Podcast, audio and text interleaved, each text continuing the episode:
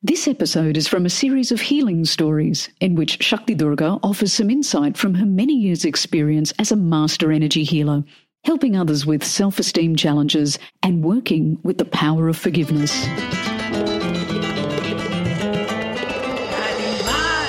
Hi everyone, it's Shakti Durga, and welcome to this episode of the Soul Talk podcast.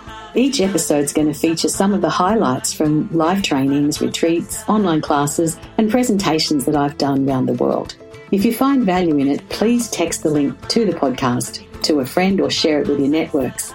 I look forward to connecting with you soon. Namaste. A lady came to see me once for healing. Her name was Vicky. And she just couldn't seem to get anything to work in her life. She described her life as a series of disasters, and despite the fact that she was well educated, that she had had a number of good jobs, she'd been married, that had fallen over, her children were teenagers and a bit out of control, and she just didn't know what to do or where to turn. She came to me for healing, and after a few minutes, I could perceive an image of a television set inside her self esteem center at the solar plexus. And I thought, that's a bit odd. Why would I be seeing a television set? And I said, I'm seeing this television set in your solar plexus. Does it mean anything to you? And she said, Oh, no. I said, Do you watch much TV? She said, No. I said, Hmm, okay.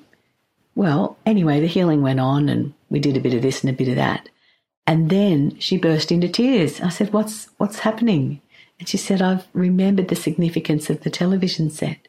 She said, When I was a child, my parents, who were alcoholics, would often leave me in front of the TV set of an evening and go down to the hotel. And I'd then fall asleep in front of the TV and sometimes even wake up there the next morning. And it was really my babysitter. It was like my parent.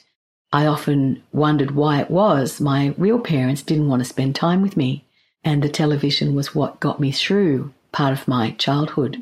And she was very teary about this. And we went through a forgiveness exercise with her parents, who clearly weren't um, the greatest parents under the sun, but people do their best, and sometimes their best is not very good. Anyway, she forgave her parents, and then all this energy came gushing out of her solar plexus of self doubt, self loathing, not valuing herself.